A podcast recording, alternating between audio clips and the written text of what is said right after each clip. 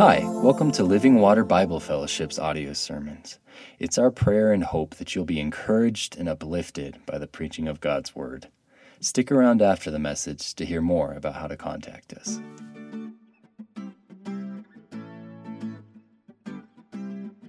So Lord, that's the prayer of our heart that we would be holy to you. Lord, you've set us apart positionally. You've declared us righteous in your sight as we trusted in Jesus. Lord God, we want to be holy practically in, in everyday life. You made us part of your holy people. You've declared us righteous. You've, you've uh, justified us, as we said. But, but Lord, we want really be holy as you are holy. Lord, we want to get rid of the, those sins that dog us, those, those things that pull us down, the passions that pull us away from you. Lord, we, we want to be holy and righteous people, men of God and women of God our children would see uh, holy marriages. Our children would see a, a, holy people going before them, and they'd know how to live as they watch us. But God Almighty, we ask for power today to be holy. We know that you have started a work. You're not gonna you're not gonna stop until it's completed. You're gonna keep changing us, transforming us, making us new people. But Lord, bring it. we want to be holy even today, Lord. Our sin is painful, our sin hurts. Deliver us, Lord. Lord, as we open up your word and we look into this subject of holiness today, bless the preaching of your word. Bless us as your people, Lord. We, we're here. We open our minds, we open our, our hearts that if you have something to say to us, God, today, and you want us to change in some way, bring it to mind, Lord. Uh, we trust that you'll give us the power to be your men and women, your family of praise. In Jesus' name, we say, Amen. Please be seated.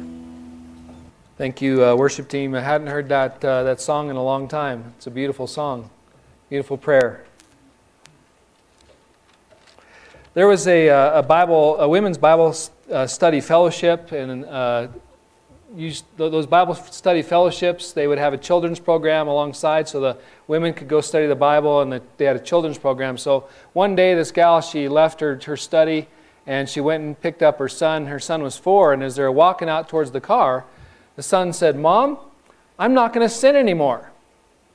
Mom's like, Okay, great. I mean, she's proud. She's like, That's cool, that's good. But then she got to thinking, I wonder what's going through his mind. So she asked him, why, why don't you want to sin anymore? Well, Jesus said if we didn't sin, we could throw the first stone. and I want to throw the first stone. Uh, he didn't get it, but nevertheless, it was good that he didn't want to sin anymore. We are called to be a holy people. What exactly does that mean? And, and why, why should we be concerned about being holy? I mean, hasn't Jesus already forgiven us? Haven't we already been forgiven? Aren't we righteous in God's sight? Why should we choose to be holy? Why should we pursue holiness? Or, or maybe you sit here and you, you hear me ask that question or talk about that, and you said, I, I've tried to be holy and I just can't. Why should I try anymore? We are called to be a holy people before a holy God. Please open your Bibles to 1 Peter chapter 1 verse 14. 1 Peter chapter 1 verse 14. As obedient children, the word says, do not be conformed to the passions of your former ignorance. In other words, there's a group of people that lived in sin before they met Jesus Christ. He says, uh, as obedient children, don't be conformed to those old ways any longer. But as he who has called you is holy, you also should be holy in all your conduct. Since it is written, You shall be holy, for I am holy. In chapter 2, Verse 11 Beloved, I urge you as sojourners and exiles to abstain from the passions of the flesh, which wage war against your soul. Keep your conduct, conduct among the Gentiles honorable, so that when they speak against you as evildoers, they may see your good deeds and glorify God on the day of visitation. Four reasons to stay holy. The first reason is we should be holy because our God is holy. Second reason, we should be holy because we belong to a holy land. Third reason, we should be holy because sin destroys us. Fourth reason, we should be holy because it influences others and how we live. The first one in chapter 1, verse, verse 15 and 16 be holy because God is holy. That if you were here at the beginning of the service and we read that Isaiah passage that John mentioned when he prayed, holy, holy, holy, that tripart kind of exaltation of God, it's, it's, it's an acknowledgement of his ethics. It's an acknowledgement of God's moral. There is never any sin in God. There never has been any sin. There never will be any sin. He is holy, always right, always pure, without evil. He's never had any evil in him, and he'll never have any evil in anything he does. There's never been any wickedness or any thought of wickedness in him, and there never ever will be. He is pure, he is holy, he's distinct from all the earth, from all the world, and of all, all of its sin and all of its brokenness. He is the holy, holy, holy God. And we have uh, made a declaration in our life that we've decided to follow this, this Jesus. Father, Son, and Spirit, we've made this declaration that we've decided to become His people. And it would be wrong for us not to conform ourselves to Him. He is our example, He is, he is our, our, our, our target, He's the one we're shooting to be like. We're called to be holy because He is holy. Now, uh, do I expect perfection in my life? Sinlessness, no. None of us, while we're walking this earth, will be sinless without sin in our life because we are not God. And yet, you start reading through the Bible, Old Testament, New Testament, God is always calling us closer to Him. God is always calling us, drawing us, commanding us to be obedient to His commands, to walk in His ways, to walk in His truth. And, brothers and sisters, we should seek to be a holy people. It's so easy in this culture to drift into sin. It's so easy in this culture to be like everybody else. That we've been set apart as God's people to be a distinct people, to be His people, His people of holiness. I want to give you a, a, part of my life where I had to make a serious decision about how I was going to live, whether I was going to be a, a holy man or a wicked man. I joined the Navy and I had uh, gone to boot camp, and I got out of boot camp and uh, went to Gulfport, Mississippi. The class I was a part of, we were uh, uh Seabees. We were uh, the, the, graduates of that class were going to be in a naval construction battalion. They would uh, work in support of Marines.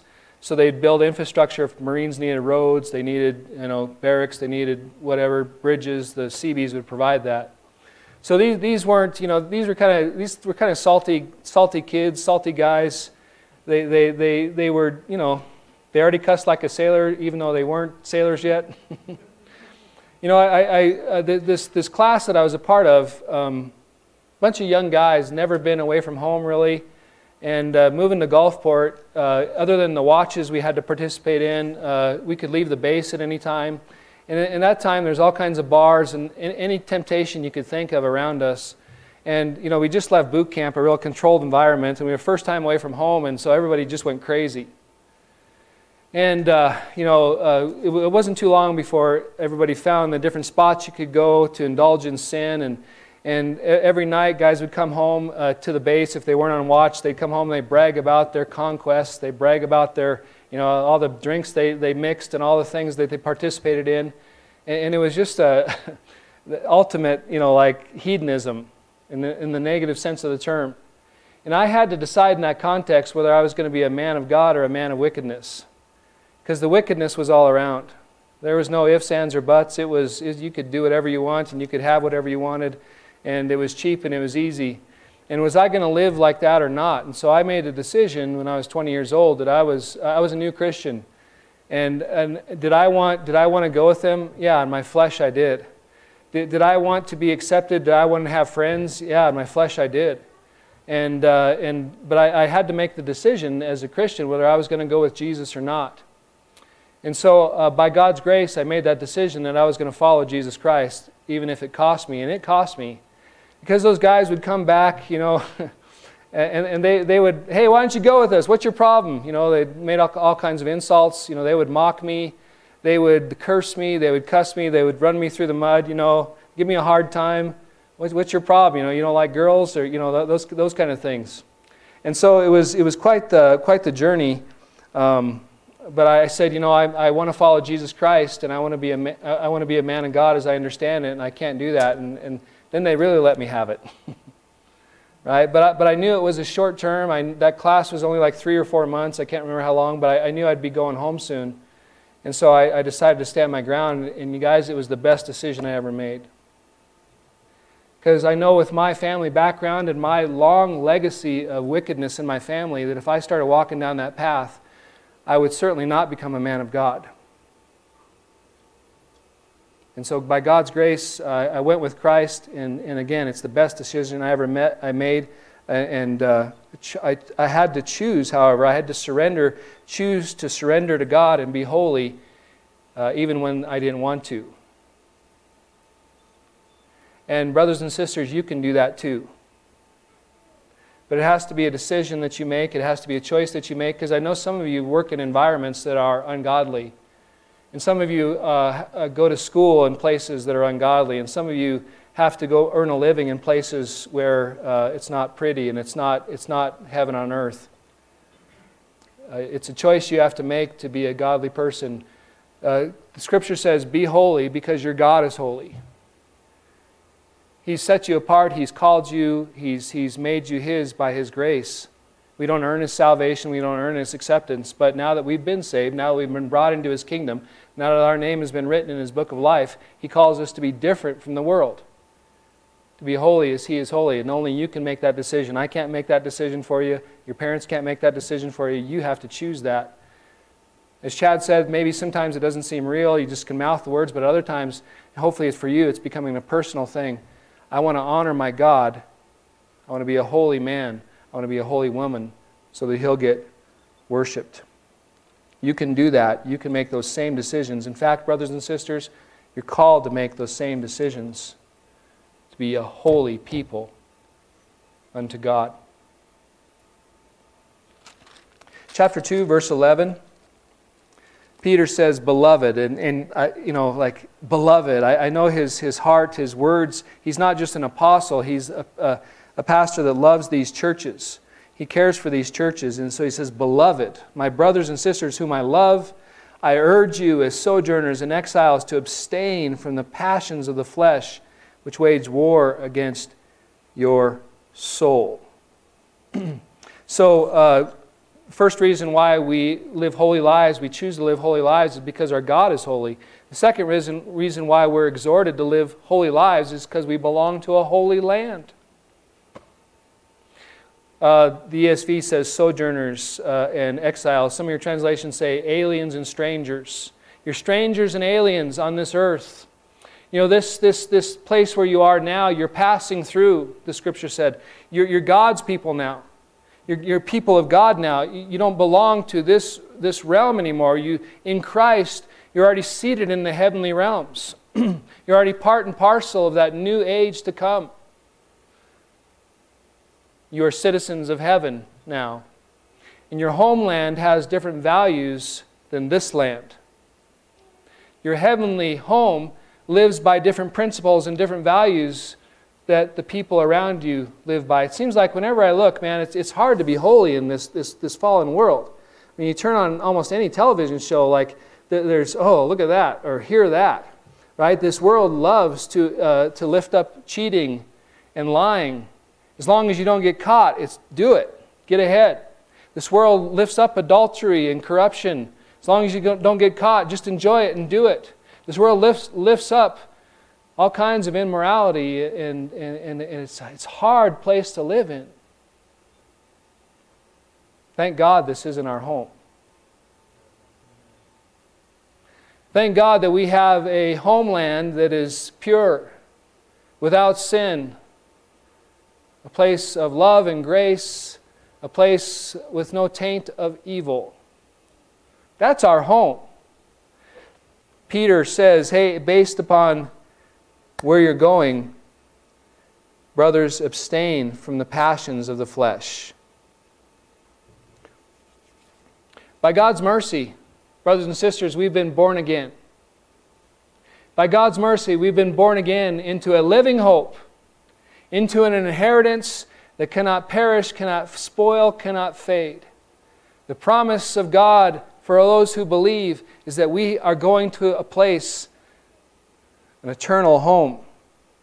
Uh, and, and, you can think about it in different ways. Uh, sometimes we think about heaven up there, and if you die tonight, if you're in Christ, if you're, if you're not in Christ right now, if you haven't trusted in Jesus, if you die tonight, you are not going to heaven.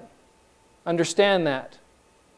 You have to trust in Jesus, as Chad said, for the forgiveness of your sins to be saved. So if there's anybody here who hasn't trusted in Jesus, you need to repent of your sins and turn to Jesus and be saved, even right now. But if you're a, a believer in Christ, if you died tonight, scriptures tell us we'd go right to be with Jesus. The thief on the cross, today you'll be with me in paradise. There's kind of a life after death for us. There's a great life and death after us, but the scriptures paint a bigger picture than that. There's a life after life after death because when Jesus comes back, we'll be resurrected from the dead. We'll have these new glorious, glorified bodies.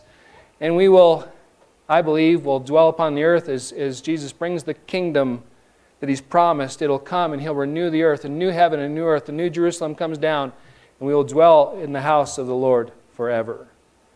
We belong to that place. We belong to those values. We belong to the king who has those values. We fall easily into walking according to the values of this world and the principles of this world. We're passing through, you guys. We are short timers here. Let's live like we belong to the kingdom of heaven, not the fallenness of the earth. Second reason why we should be holy is because we belong to a holy land. We belong to that holy God that dwells there. Those are our values, and our citizenry is there. Beloved, I urge you as sojourners and exiles to abstain from the passions of the flesh, which wage war against your soul. The third reason why we live holy lives is because sin is destructive. Sin destroys us.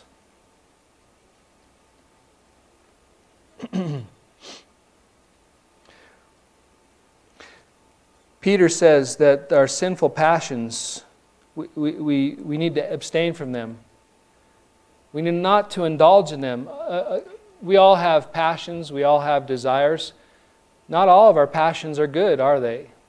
Not all our desires are good. One of the big lies of the world right now that's being told to our children again and again and again if you feel something, do it. If you desire something, it must be true, it must be righteous, it must be holy. Not necessarily so.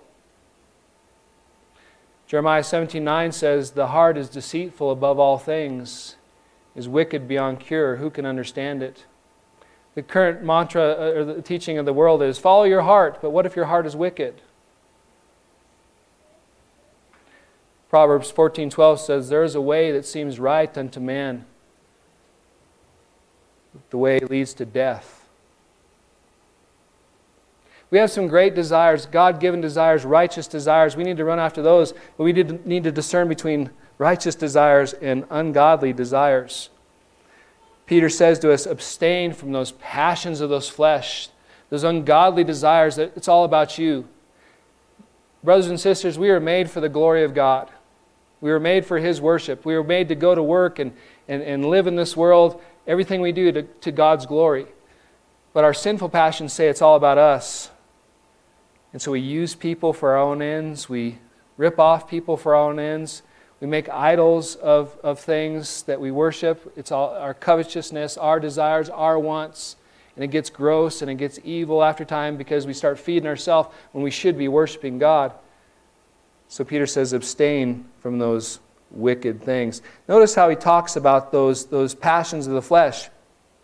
He says, they wage war against your soul. Now, your soul is your, who you are, your personality, your identity, the center of who you are. And he's saying, like, passions of your flesh, they're like enemy soldiers that are attacking you.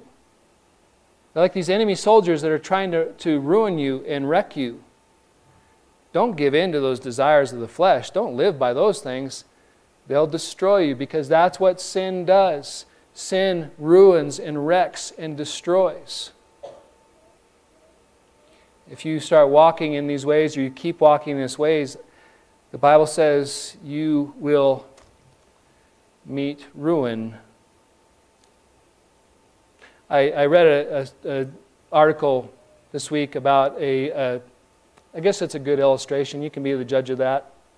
But uh, there was a biologist, uh, went to Ball University, went down to Belize to study insects. Anybody want to do that? study insects. Sign me up. No. But he did. He went down there to Belize and he was with his guide, and, and uh, they were walking through the jungle, and there in the clearing, the guide grabs his shoulder and he says, Look. And there, there was a tarantula and a tarantula wasp. And the, a battle ensued between a tarantula and a tarantula wasp. It went on for minutes. The tarantula would dive, the spider would, you know, they'd, they'd go back and forth. Uh, the tarantula wasp kept coming at, at the tarantula, and finally it made a dive. It flipped the tarantula. It's a big bug. It flipped the tarantula over stung, stung that, that tarantula in, in the abdomen. At the same time, the tarantula was able to grab a hold of the, the wasp and sink its fangs in there. And they, and they laid there together for a few moments, said uh, Mark Beeson. Uh, so he, after a while, though, the tarantula flipped itself over and the immobilized or the dead wasp fell down. So Mark says, Well, I suppose the tarantula won? And the guide said, You think so, wouldn't you? But you don't realize that when that wasp stung the tarantula, it inserted its eggs into the spider. And over time, those eggs will grow within the spider, and eventually it'll kill the spider, and out of the corpse of the tarantula, new tarantula wasps will come. Isn't nature great? nice, fuzzy nature, just cuddly nature. The picture, though, is of sin. We let sin into our life, it eventually gives birth to death.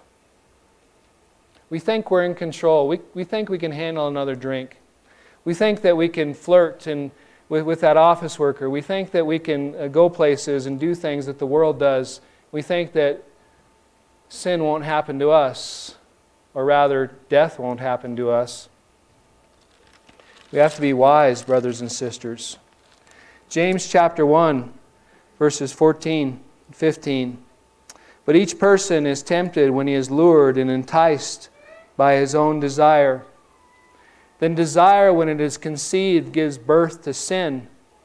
And sin, when it is fully grown, brings forth death. We think that we can take sin into our life, but the Word says that the wages of sin is death. Sin leads to death. You think you can follow those passions and nothing bad will happen, and sometimes it happens for a while. Sometimes sin can be fun. Sometimes you can have that affair and it'll be exciting for a while until it's not. Till you lose your kids and you lose your relationships. You think you can cheat for a while and you can lie to get ahead, and the, the culture says, yeah, way to go. You think you can embezzle that money and enjoy it until you don't. Until you get caught and you lose everything you've spent so many years building. Sin destroys, brothers and sisters. That's why the word says abstain. Sometimes we think, oh God, why are you always giving me rules? Why are you always telling me what to do? I'm free. Can I be free? And, and we look at that and, and, and sometimes we think, wow. You know, he's always telling me what to do, but do you realize that God gives us rules and principles because he wants us to walk in a good way? He is our loving Father. He wants the best for his children. He wants the best life for his children. He doesn't want you to suffer by live, living in worldly ways, living by worldly values that will destroy you.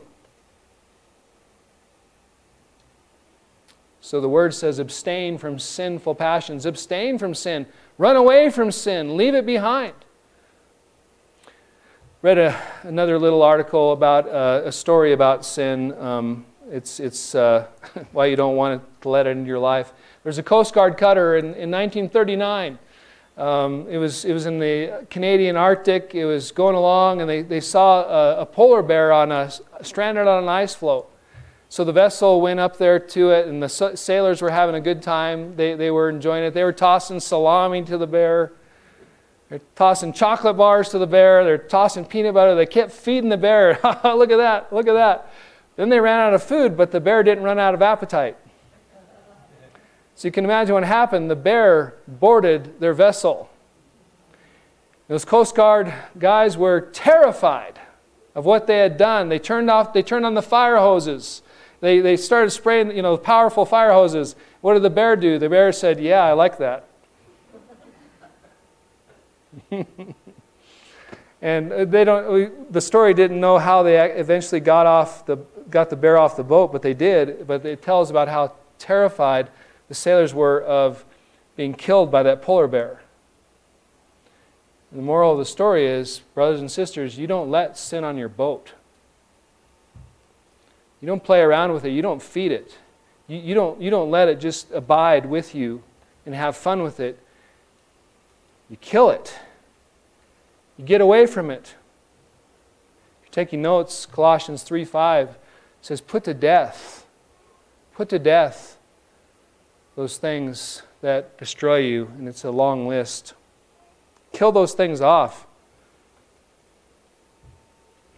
because sin is destructive. Are you here today and you've been messing around with sin? Are you here today and you've fallen into some patterns and some ruts of sin? I don't believe for a second that you're enslaved to sin. Again, if you're taking notes, Romans chapter 6, verses 12 through 13, you've been set free from slavery to sin.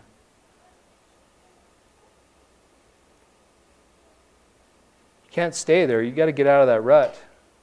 The word says, work out your salvation with fear and trembling, Philippians 2.12. But, but how do you get out of the rut? How do you move forward? How do you, how do you leave sin behind if you're in a habit, if you're in a rut? Now, again, I don't believe you're enslaved to sin, but we can certainly get habituated to sin.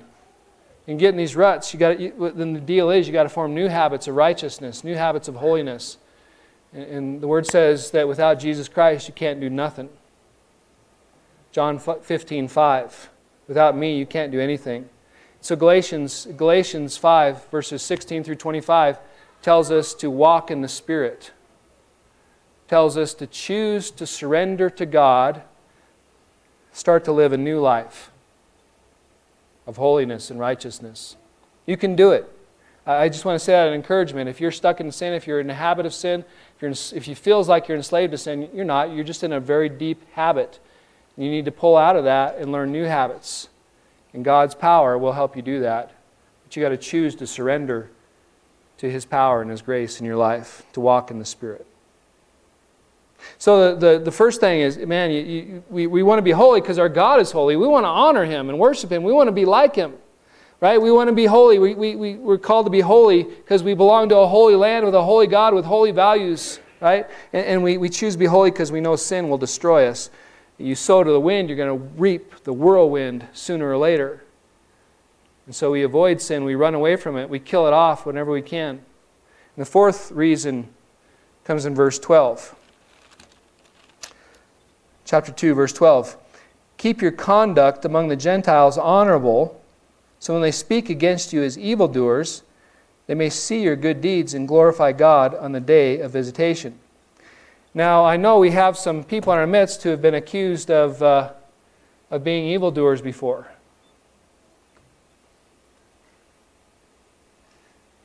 So, this, this is very relevant and practical to you, but it's relevant and practical, practical to us all. You see, we're called to live holy lives because our holy lives are influential on the people who are watching. Another way to say it is our holy lives as a church are a sign of the coming kingdom. As the world sees a church living in holiness, as the world sees individuals living holy lives, the Spirit of God works in them to convict them about something that's different. Uh, an example of light shining in the darkness. When I, I, again, I wasn't in the Navy very long. I just did the reservist thing to get a GI Bill. Thank you very much, Uncle Sam. Uh, it was a blessing. Um, but I came back from, from my, my little stint and I, I started working in a restaurant in Corvallis, Oregon. Uh, uh, Oregon State University, it's just this huge university for Oregon sized stuff. And uh, I started working in a restaurant. I worked graveyard shift. I was old enough to serve alcohol, et cetera, et cetera. And uh, anyway, uh, I worked the graveyard shift, and all these drunk college students would come in about midnight or 1 o'clock in the morning. And uh, it worked for me because I was a terrible waiter. I was a terrible server. I'd always forget stuff. I'd always forget the milk. I'd always forget that. But who cares? They're drunk. They won't remember. I wasn't like that, but you know what I mean.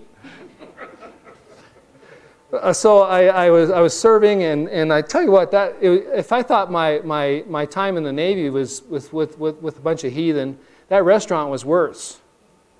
I mean, they'd rip each other off. They were always sleeping around together. They'd brag about who they were sleeping with. They, they, they would brag about who they ripped off. They, they would just do all kinds of wicked things. It, it was just ongoing. And you know, it was like this I, I'm more wicked than you are. I do worse things than you do. You know, they're proud of it.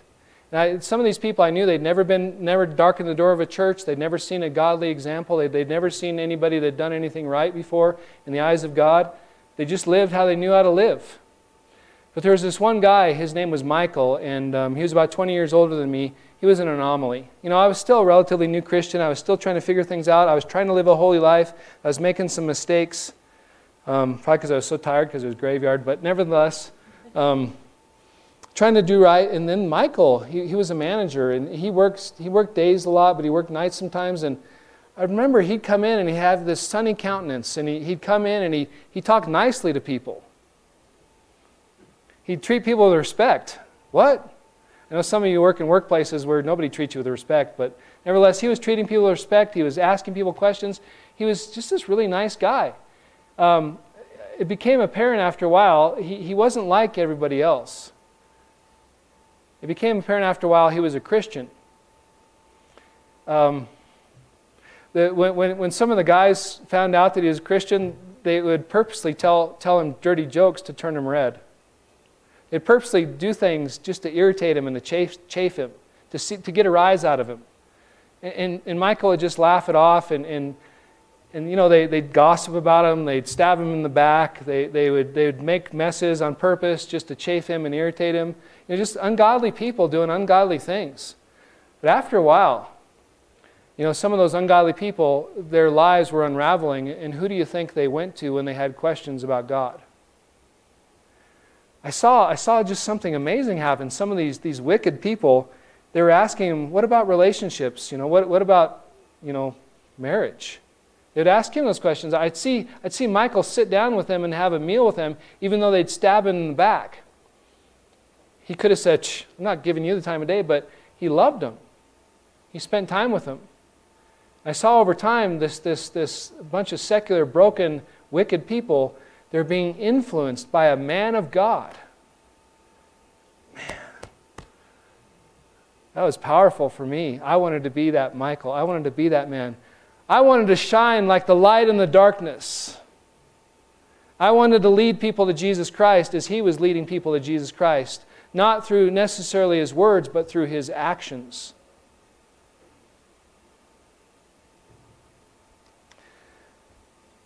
Christians Keep your conduct among the Gentiles honorable, so that they speak against you as evildoers. The early Christians, you know, they, they had terms like love feasts, they had terms like the, the, the blood, eating, drinking the blood and eating the flesh, you know, talking about the Lord's Supper. And so the, the early Christians would be accused of orgies and wickedness. They'd be accused of cannibalism. They'd be accused of all kinds of nasty things. Their, their, their name was run through the mud. And so, Peter, writing to these believers in Turkey, even when they speak against you as evildoers, they may see your good deeds and glorify God on the day of visitation. The day of visitation is when Jesus Christ comes back. The idea is, is that, that if, if you trusted, if you're walking with Jesus, and, and I know some of you go to school, and, and man, your classmates are nasty. Some of you go to, to, to workplaces, man, they're always cussing and they're always, they're always talking about wicked things, and they're doing, they're stealing, they're robbing, they're lying, they're doing all kinds of bad things. I know it's a hard place to be, and it's a difficult place to be. But let your light shine in that place. The God of sovereignty, the God of providence, perhaps has placed you there purposely. You say, Why am I in this place? Why do I have to go to this job? Why do I have to be with these people? Could it be that you're the only Bible they're reading today? Could it be that you're the only person that is shining light and living distinctly? I mean, that's what we've been about in 1 Peter so far, right? Distinct lives that glorify God. Even though they treat you as evildoers, May they see your good deeds and glorify God on the day of his return. In other words, it could be, as I saw what happened with Michael, as he lived a godly life in an ungodly environment, people were coming to Christ. And because of his good deeds, even though they slandered him, when Jesus comes back, those people that came to Christ are going to glorify God because of him. Could be you. Could be us. The scriptures talk about us in those terms. If you look at Matthew chapter 5, look at what Jesus talks about what he intends for his church, what he intends for his holy people. Chapter 5, verse 14. You are the light of the world. A city set on a hill cannot be hidden. Nor do people light a lamp and put it under a basket, but on a stand, and it gives light to all in the house. In the same way, let your light shine before others, so they may see your good works and give glory to your Father who is in heaven. Um, believe me, trust me, my brothers and sisters, that when you go to work tomorrow, when you go to school tomorrow, if people know you're a Christian, they're watching you. Every day you you have a testimony if you're using words or not in your families that maybe are broken, in some of your family circumstances, some of your family dynamics, there's messes and there's ungodly things happening. Brothers and sisters, you are shining light there whether you use words or not, if you're walking in holiness. Now, again, we are not saved by our holiness. Uh, we're not saved by our legalism. We're saved by grace. But now that God has saved us, He's called us to respond with living holy lives in that place, in that place, in that place unto God's glory. Brothers and sisters, you can do it by the power of the Spirit. So I ask this morning are you a distinct people or do you blend in? Think about your environments that you go to this next week. Are you just like everyone else or are you a man of God, a woman of God in that place? Sometimes we, we live in a certain, you know, like the, the frog in the kettle as it's getting hot, we live in certain environments, we don't even realize how bad it is. Maybe go with different lenses this week to your workplace, and maybe, maybe you fit, fit into a certain mold or pattern that's just ungodly. And you, and you maybe step back and say, hey, that isn't right what they're doing. That isn't right what our culture is doing in this workplace. That isn't right the culture that we have in our, in our school here. Maybe you step back and say, I just can't live like that anymore. See, a pursuit of holiness is this uncompromising, unrelenting pursuit of righteousness, even if it costs us everything, no matter where we are, to God's glory. So I'd ask you to maybe take, take stock of your walk right now. Start walking the walk of Jesus Christ. We choose to live holy lives because our God is holy. We choose to live holy lives because we belong to a holy land. We choose to live holy lives because we know that sin is destructive and it will destroy us. We choose to live holy lives because we as a church want to be a sign of the kingdom. We want to be a city on the hill. We want to show the San Luis Valley that there's a different way to live. There's a distinctiveness. There's a God of glory. There's a God of, uh, to be worshiped. There's a different way to live. You don't have to live in those trashy, ungodly, cra- train wreck ways of living that your family brought you up and you can live new. You can have a 50 year marriage. You can have good communication. You can raise godly kids. You don't have to give into that addiction. You don't have to live in that lifestyle anymore. In Jesus Christ, you can be changed and transformed.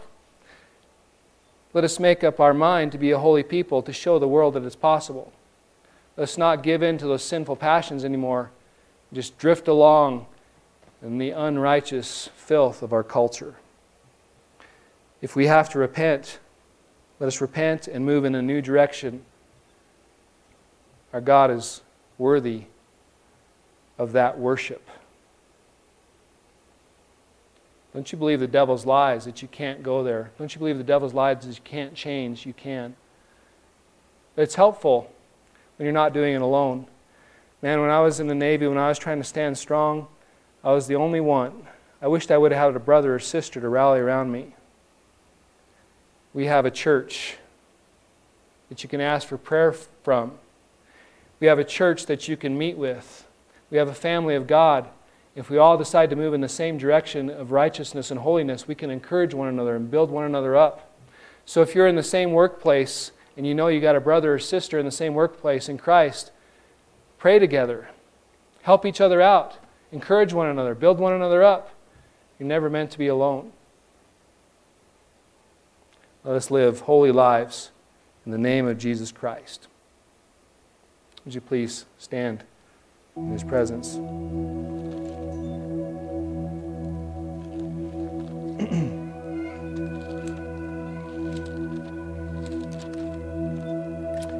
I want to say I'm very proud of you, church. I love you, church. You are making a difference in this culture, and you are making a difference in our community. Don't stop being God's holy people.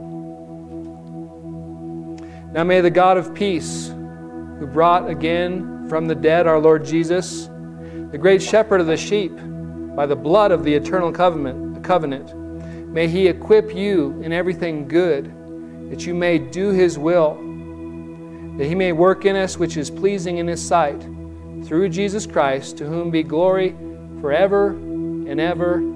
Amen. Go in the grace of our God, serve your God this week in holiness. Amen. Thank you so much for listening.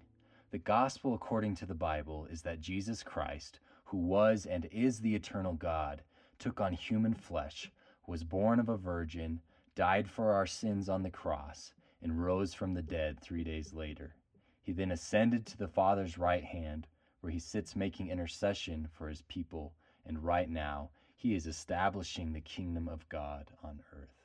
You can enter into a saving relationship with God by repenting of your sins and placing your full trust in Jesus' life, his death and resurrection on your behalf.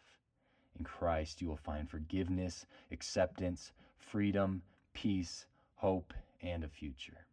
If you would like more information about Christianity or Living Water Bible Fellowship, visit our website at livingwateralamosa.org. God bless.